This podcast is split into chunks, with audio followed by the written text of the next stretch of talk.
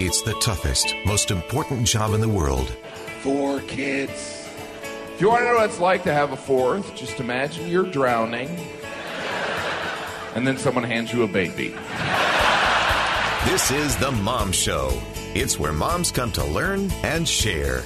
Our host is Lindsay Aerts on KSL News Radio 102.7 FM and 1160 AM.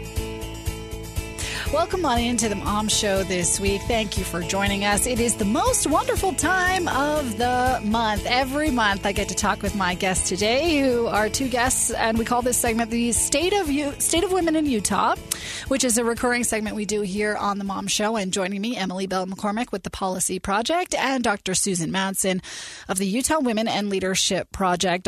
Dr. Madsen brings in the research. Emily has ample experience and advocates for uh, women and family friendly friendly policies with Utah's Capitol Hill. So it is amazing to have you both with me as usual here on the Mom Show. So today's topic, we wanted to sort of dive into what moms can do to strengthen the impact of their daughters. Now, obviously, this can apply to sons as well. It can apply to children in general. But I want to talk about this um, in terms of daughters in particular because I think it brings up a lot of women's issues that we're dealing with right now in our culture. And oftentimes, the mom show turns into what's Lindsay struggling with this week as a mom? and so here we are. Uh, I have a six year old daughter. She'll be seven uh, next month. And I am already worried about what messaging is she getting around the role of women? What women, quote unquote, are supposed to do and be and look like and all of that jazz. And I know feelings are shifting on this, but oftentimes I feel like I'm not doing a good enough job to convey to her the messages I want her to get. And I should say that I do have a fundamental belief that the best parenting hack that I have is to be the best example for her. And if I model the things that I want to see, particularly for women in Utah, then she'll see me doing those things and question some of the messaging that she's getting. So, overarching this discussion is sort of my belief in that. Um, but let me bring you both in here as we talk about, uh, you know, how we can sort of change some of the messaging for our daughters. And let's start with uh, just this education piece. Dr. Madsen. I'll bring you in why is it so important for us as moms to model to young girls uh, what they can do with their education? This is this is such an interesting and an important topic because what we know from the research, and there's tons of research on this, that the parents, and particularly for daughters, their mothers, really the modeling and what the mothers choose to do in terms of education, completing high school, you know, of course, but but then college um, what the mothers do is so impactful on the daughters. And and years ago, when I did detailed research in the state of Utah, what we found, however, that was interesting, is of course if the mothers went and graduated from college, then the daughters are going to. But there were a couple of other situations. If the mothers did not do that, they could still be important voices and their daughters would follow. And those two situations were this one, if the mothers went back even a class at a time. If the daughter saw the mother going back to, to school in some way, learning more, seeking for an associate's or bachelor's, then the daughter will say, That's important, that's important to her. And the second reason really is if the mother talked quite a bit about the importance of education with some regrets, like, I, I wish I would have gone right out of this or that. I only got maybe a semester in, and I wish I would have done because uh, it's so important. So they talked about it. Uh, those two additional situations really really moved that forward. And and I'll tell you, we still struggle in the state of Utah with the education topic in terms of even more than the nation, we struggle with this in terms of our young women really feeling limited in terms of their choices mm. of majors. We still, even more than the nation, we have less young women. Uh, you know, going into uh, STEM areas and even business areas, we're we're seeing a few more, um, but that's important too. That that topic is really important in what we choose to do. Um, you know, if if young women think, well, my choice is only these few things. I can be a nurse, I can be a teacher, and believe me, we need more nurses and teachers sure. in the state. But they don't explore like all these topics. Maybe I would be good at, you know, as a scientist or whatever. um, that that really has implications too, even for future even even related to our wage gap in the state of Utah. Yeah, that's really important. Emily, do you want to weigh in on that a little bit? Like as far as uh, girls, uh, no, I should say women picking a major when they're in college, how does that impact the pay gap? Yeah, I, I mean that's it, it has a huge impact because we think of the ways that we reward society for the work they do, right? If you're going to be an investment banker, you're going to make a lot of money. If you're going to be a doctor, you're going to be really comfortable, right? Like we have those things. And it's true, you know, females do tend to choose um, professions that don't earn as much as men. And so it is one of those things. I mean, when we look at these big issues that are policy issues or cultural issues or um, systemic issues, whatever you want to call them, you there's so many elements that feed into that. There's so many moving pieces, and absolutely, um, Dr. Madsen is of course, right? Like, absolutely, that would affect um, the outcome of how much you're going to earn. Mm, that's a really interesting point. So, not even just that you need to get an education, but what you choose as a major could impact this pay gap because if you pick a doctor, that's going to bump up the salaries of yeah. women in general, yeah. right? Not that there should be that pressure so, Lindsay, on people. Nationally, in fact, we're going to release a, a, study, an updated study on the wage gap soon. Um, but nationally, the gap has has shrunk a little bit nationally, and that is about 80 cents to 82 cents on the dollar for women versus especially white women when you look at white white men in the nation. Of course, women of color are are less than that. Um, but when you look in Utah, we're really staying. We haven't made much progress in the last decade. We're staying about 70 cents to the dollar. So mm-hmm. nationally, women are about 82 cents. In Utah, about 70 cents to the dollar. We haven't really moved. And so part that's such, we could have a whole show just on that mm-hmm. and many shows. But um, but what's what's really important is to analyze, you know, what can we do differently in the state? And there's discrimination, there's many things, but one of the elements is, you know, where we work as women in the state of Utah. We're, I don't want to blame women, mm. but we need to uh, really open eyes to women on choices. And if they choose after having those options, to be an elementary school teacher. Good for them. Yeah. Good for them. Yeah. And if there's any argument, you know, I struggle with this personally, and I've talked about it several times on this show where, uh, you know, you see other women around you, especially in Utah, staying home, and you think, should I be home? Should I be home with my kids? I mean, not that that is a bad thing, but you struggle sort of internally with like, is it okay that I'm here? And if anything, this conversation is um, an example of why it's okay because women in the workforce, you know, change all these things in our society and in our culture. So I just kind of want to put that out there. Let's take a break right now. I want to dive into this on a more like family level too. How are you guys having conversations with your children? I know, Susan, your children are older now, but are. how did you have conversations, you know, with your daughters in particular about what they could be and what they could do? We'll talk about that when we come back on The Mom Show. You've joined The Mom Show. Being a mom can be tough sometimes. We try to make it easier. Here's Lindsay Aerts on KSL News Radio. Welcome back into the Mom Show today. Thank you for joining us. I love this conversation we're having today in our State of Women in Utah series. We do this once a month with Emily Bell McCormick of the Policy Project and Dr. Susan Madsen of the Utah Women and Leadership Project. We discuss uh, things that are impacting women in Utah. And ladies, I always love having this discussion with you. Today, we're talking sort of about this concept of how you model to your daughters if you want to change the gender messages that they got about what women can do, what women can be. You know, we're living in 2021 where it feels like it shouldn't be news anymore when women do things. However, we still kind of live in a, a society, I think, where uh, that's not always the case. And so I often think about how I can change the messaging about what women can do and be for. Uh, my daughter, and I wonder if I'm sending the right messages if i'm i wonder if i can control the messaging enough in my own home to like really embolden her and um, help her go out and impact the world in the way i'd like her to. So um, Emily, I'd just love to get your thoughts uh, initially off the bat when I talk about how do you change this message for your kids? Like, what what are your initial thoughts? You know, I was actually reading this study that Dr. Madsen's um, group has put out, and it talks a lot about different ways that you can introduce new kind of ideology or ideas to your daughters um, when you're raising them in your home. And one of them was about role models, and it just talked about having how important it is to have a wide variety of role models um, that demonstrate a lot of different kinds of lives that you can live. And I thought, you know, when I heard that, I thought, um, between that and then what we talked about in the first segment, which was, you know, daughters tend to follow what their mothers do. You know, they see their mother do it and they're more likely to do it that way, Well, right? and So- even down to how we talk about our weight, you guys. Our daughters listen to that. Yes, of course. Yeah. Like the smallest things, but also to the biggest things, like Yeah. your career, whether or not you got married, you know, number of kids, marriage, all of those things.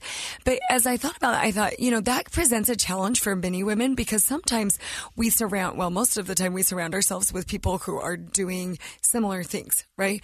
Um, because we need a community and we find community in, you know, when I had a lot of, when my children were very young, I wanted to go to a play group at a park or I, I really sought out a community of other women who were home and able to do those things with me. And so I think, man, we may want to expose our children to those role models, but not feel like they're immediately available. Cause frankly, my attorney neighbor who she's at work right now, you know, she's not coming over to help me make mac and cheese or something, you know, Right. like those are those challenges that we have. But I think, um, one way to do that, that's just a concrete thing, it is, it, you don't have to have those role models immediately present. They can be in stories. They can be in films. They can be in any kind, they can be in words that you tell your daughters and sons, you know, and I would add that it is just as important for your sons to see those female role models as well. Um, but just that, that it doesn't have to happen in this traditional way. If it is not happening in your home, you know, if you don't have the capacity to show like, well, gee, yes, it's uh, you know becoming a doctor is great because you can really kind of choose your schedule, or you know, and I'd love to expose my children to that.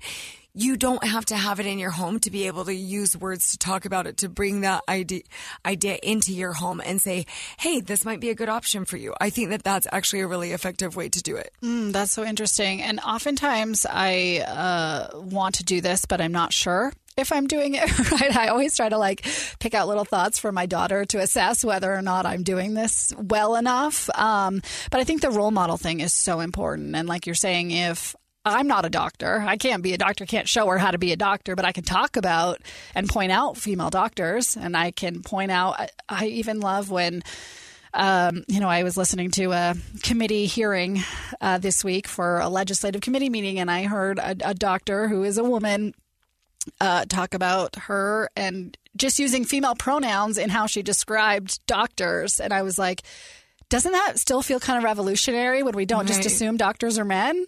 Yeah, I think so. I have a couple of thoughts I'd love to share on this one. One is I always have to make sure that people know when I'm speaking about these issues is that I really believe that we need to support all, all women in the choices they make. Uh, let them see more choices, but whether it's staying home full time and doing such great work in the home and the community, or what what's really interesting in the state, we've talked about this before, is that that either or like so when we're talking in your mind as a listener you might be thinking Emily's talking about someone that's working full time all the time year around. But there's so many I mean exposing our daughters and our granddaughters I should say to women that stay home full time and and but are engaged in the community and maybe maybe they don't work for pay most of their time, but then they serve on the city council.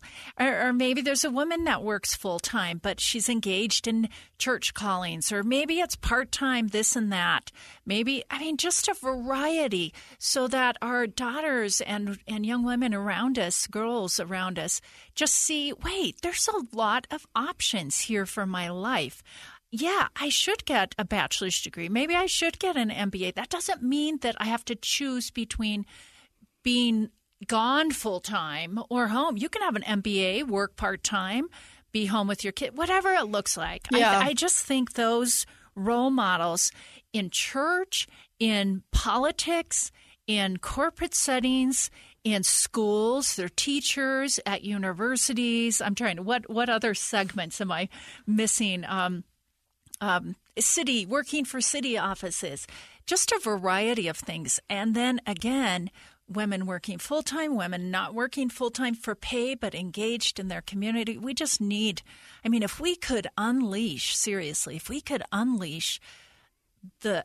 voices of women, no matter where they're at, no matter where their life choices, to do more good in public policy. Emily and I love public policy, right?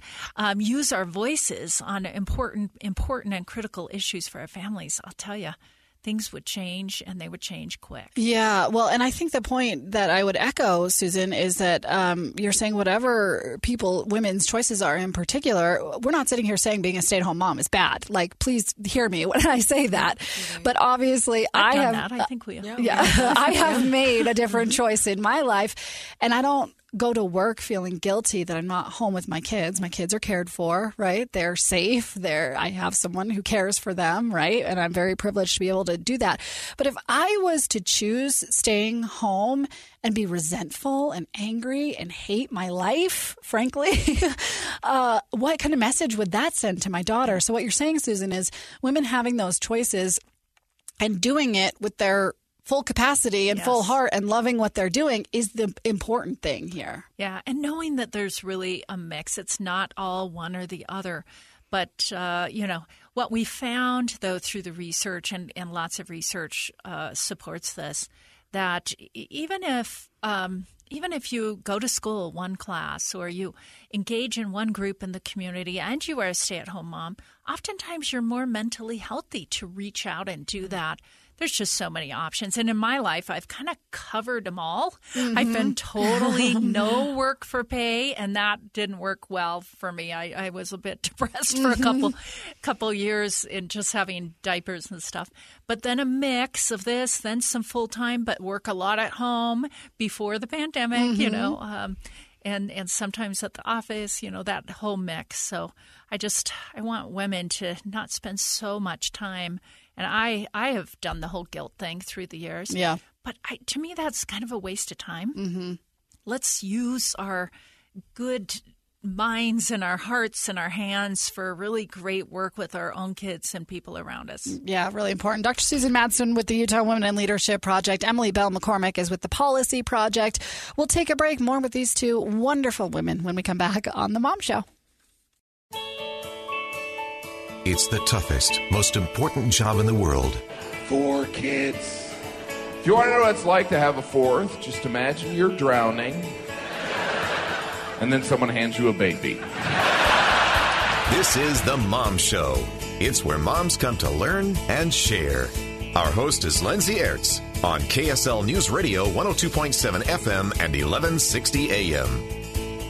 Welcome back into the Mom Show today. Thank you for joining us. It's our monthly State of Women in Utah series that I do with Dr. Susan Madsen of the Utah Women and Leadership Project and Emily Bell McCormick of the Policy Project. Obviously, Emily working in public policy and Dr. Madsen in research. And Dr. Madsen, we're discussing some of your latest research that talks about how mothers can impact the lives of their daughters, and specifically when it comes to like cultural messaging and resilience and education. And mothers really do have a big impact on what their daughters see. And I struggle with this. I mean, this is something I brought to you guys, and I'm just like, in this week's episode of what Lindsay's struggling with as a parent, like, here we go. How do we change some of this messaging for our daughters? Um, and one of the problems that I face, and Dr. Madsen, I'd like you to weigh in on this research we are discussing, but one of the problems I face, I'll just personalize it a little bit, is my daughter is six years old and she's so chatty. And I love that about her. But as a mother, you're like, oh my gosh, stop talking. And I wonder where she gets it, right? Because her mother talks for a living.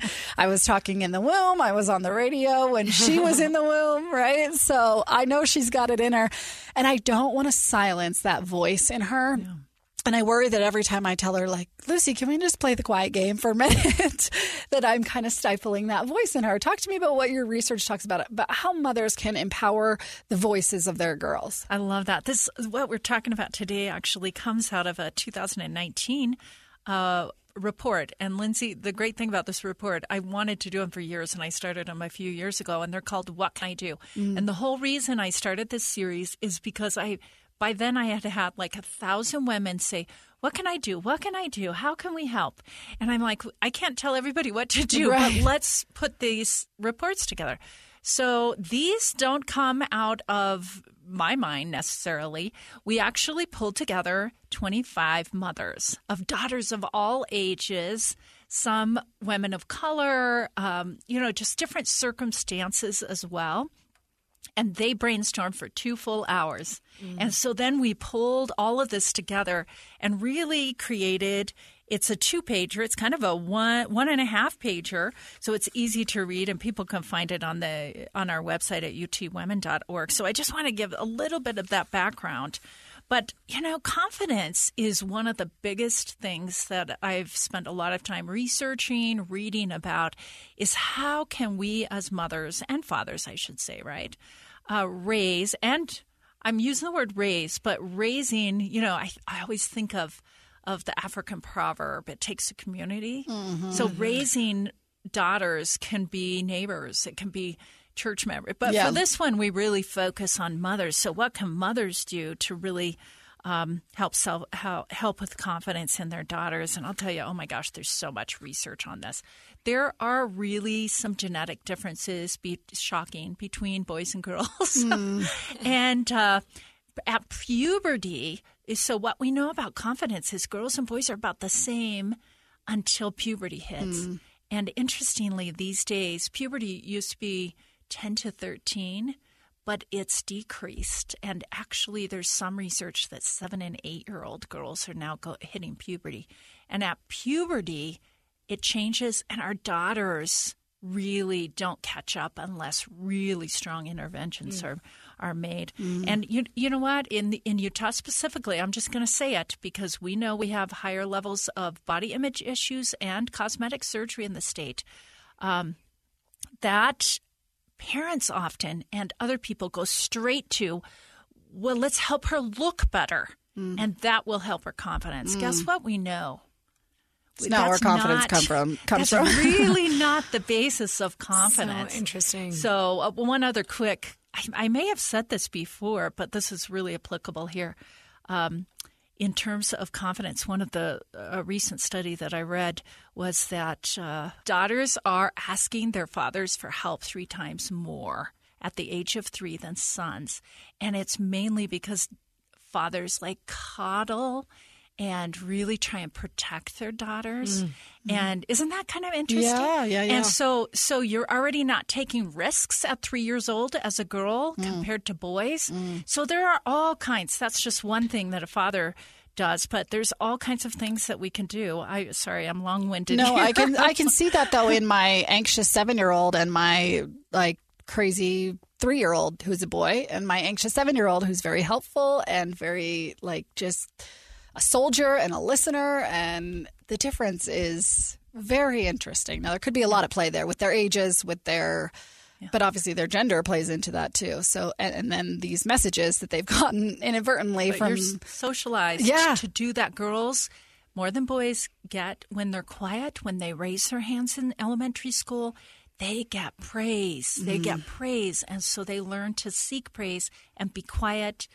Um, not all, but Yeah. and wait. And, and that's a confidence killer. something Okay. like that. Well, Emily, talk to me about your thoughts on this because I mean, am I doing it wrong here with like my chatty Cathy daughter? How do gosh. I embolden I don't know about that because I have a chatty Cathy daughter too, and I'm probably doing it wrong as well. But just piggybacking on what Dr. Madsen has said, you know, this idea of we were talking about modeling earlier, and just this uh, idea, and this came out in the study that Dr. Madsen is referring to, um, that we should model the ability to be assertive, you know, and especially in uncomfortable or potentially dangerous situations.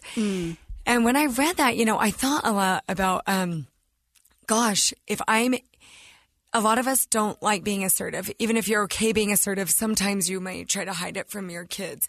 But that when we see our child be assertive in appropriate ways, um, especially if it's something they're standing up for, to kind of give them praise for that. So to, in the reverse, like, okay, we're praising them for being quiet and obeying the rules, and those are good things, but we also need to praise them for if they see something that's wrong, as parents, maybe we step back, take a quick breath, and say, is this maybe this is an appropriate time for this child to be upset and then praise them for you know i do see where you're coming from I think that's a pretty good point. Mm. You know, kind of give them that feedback where they are feeling understood. The other thing I think that does for them is it really allows them to feel comfortable thinking for themselves and, and valuing their thoughts. Because mm. I think, you know, growing up as a female, and this might just be me, or maybe this is a common experience, but certain times I felt like if I'm going with the rest of the crowd, then I'm probably in the right group here. You know, I'm probably mm-hmm. thinking the right way, doing the right thing. And then as I got into adulthood and kind of realized, gosh, I see some of these things differently. It took, it does take courage to be willing to say it because you may not always get that positive feedback that we so often enjoy and like. Yeah. And I'll just give you a really probably not relatable, uh, real world example of what you're talking about. At the grocery store, my seven year old often wants a sticker and I make her ask for the sticker because she'll be shy right. and That's she'll good. yeah and she'll really like good. you know mom can you ask for the sticker for me and i'm like no you need to use your voice and ask for the sticker and like you need to ask for what you want and i'm hoping that that sends the message that she needs to speak up for herself so one of the things that is so important in all of this work for mothers is that we become more conscious of things that are probably unconscious in the way that we relate to boys and girls mm-hmm. and men and women. Mm-hmm. So, one, I'll tell you one fun story. Years ago, uh, when I was living in Highland, uh, Utah, I'm, I'm, I'm, up in Bountiful now. But I was walking home from church with, with a dear friend, and my kids were older and her kids were really little. So she had three of her kids with her, and it had just rained and her two of the boys they had like, these little white shirts and ties and they just go tearing towards this big puddle and she just like laughed and she's like, I'm to have to wash their clothes, but boys will be boys.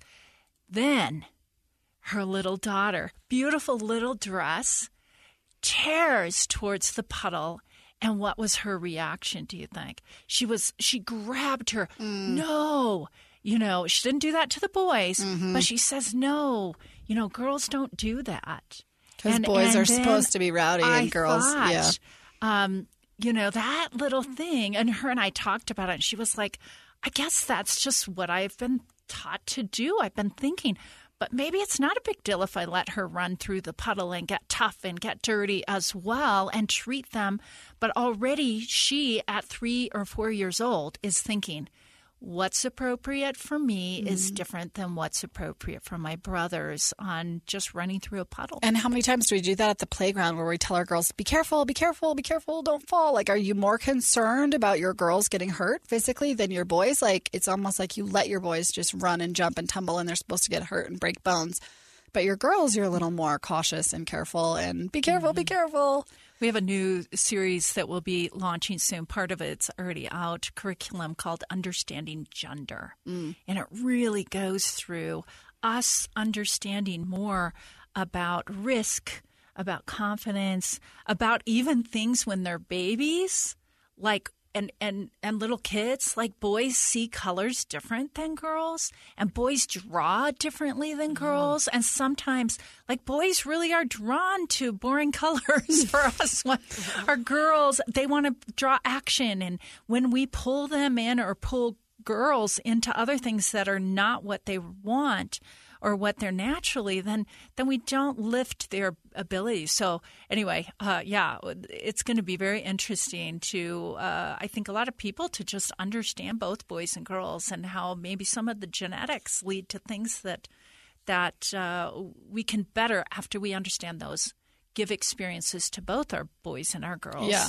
check our biases. Give yeah. your boys dolls and make your girls jump in puddles, right? Actually, there's a lot of interesting research, even for monkeys, on boys before they're socialized like trucks more than girls. Yeah, I heard a report the other day about wheels. socialization. Yeah, mm-hmm. I heard it's something so about wheels mm-hmm. with boys, and that kind of speaks to why they like trucks. And the, just the funny. question remains: Is it you know nature or nurture? Right? It's kind of right. all those questions.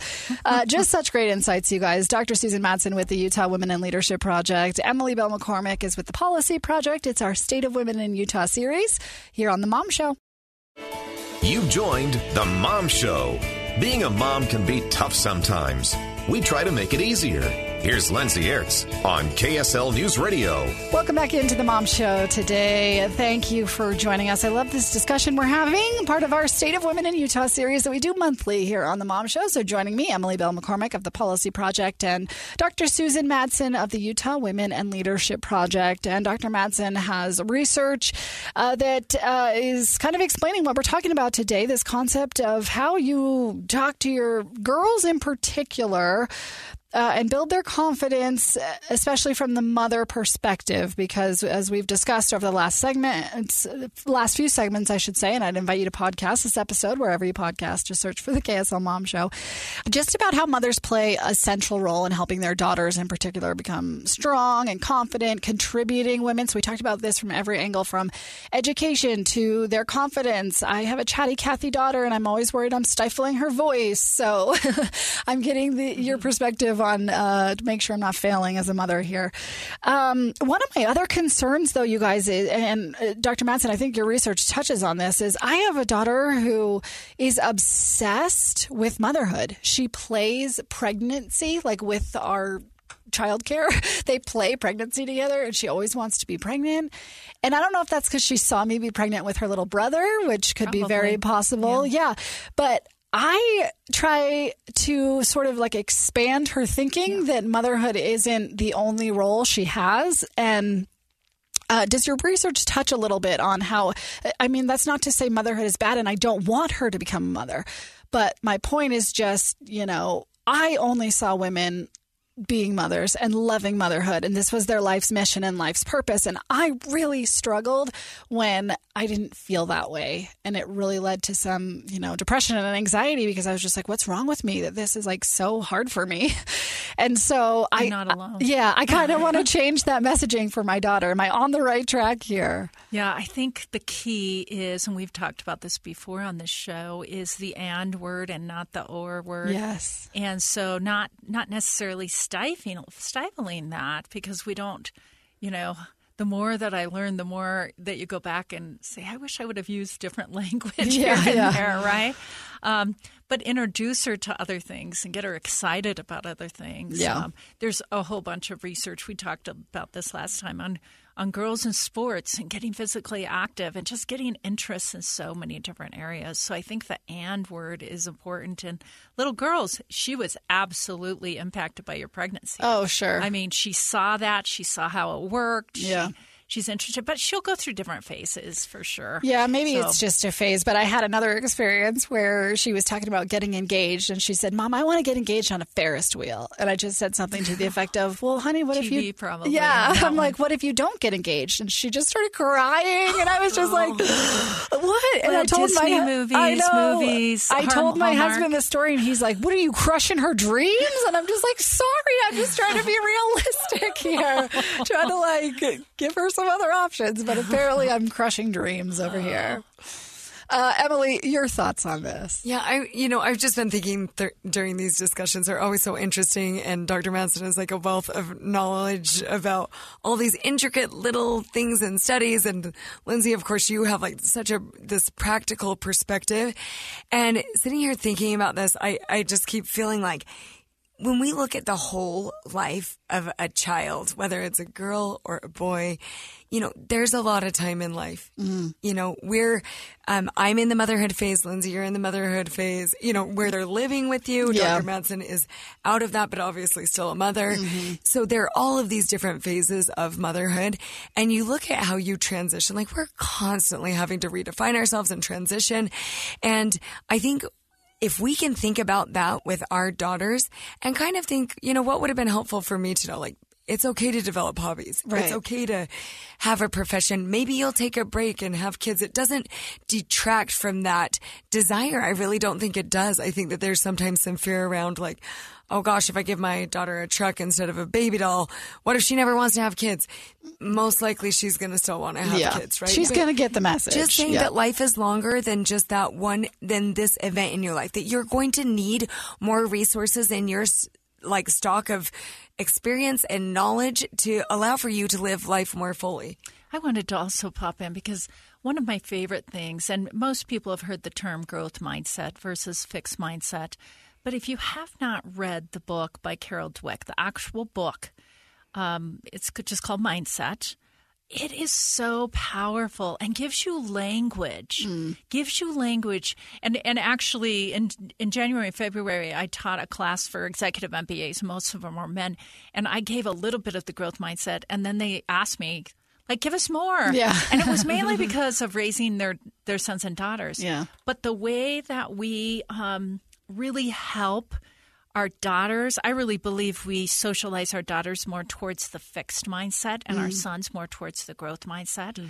And that means that you say, we say more to our daughters, you are like pretty, you are smart, you are, it's like a state of being. Mm. And instead of effort, the effort is the growth mindset. You worked hard. You're becoming. You you you know you give them praise. Oh, it it didn't go well. You know that thing. You didn't win the game or whatever. Mm. But you worked hard and you were brave. You know you that becoming thing is so important. We mm-hmm. need to do that more for our daughters. Well, I think that's really important. I'm thinking of a spelling test that my daughter brought home the other day. She got a nine out of 10, and she was just like upset that she wasn't perfect at it. Oh, and it was just one of those opportunities where I'm like, how do I respond to this? How do I respond? You need to read this. You need to read that book because it gives you language. Yeah, it's really important. Dr. Susan Madsen with the Utah Women in Leadership Project, bringing us all the research on what girls and women in Utah uh, need and want and can use. And Emily Bell McCormick with the Policy Project, who works uh, with lawmakers up on Capitol Hill to uh, advance women and uh, family friendly policies. Ladies, thank you as always for joining us this week. Such a great discussion. And we'll be back next week on The Mom Show.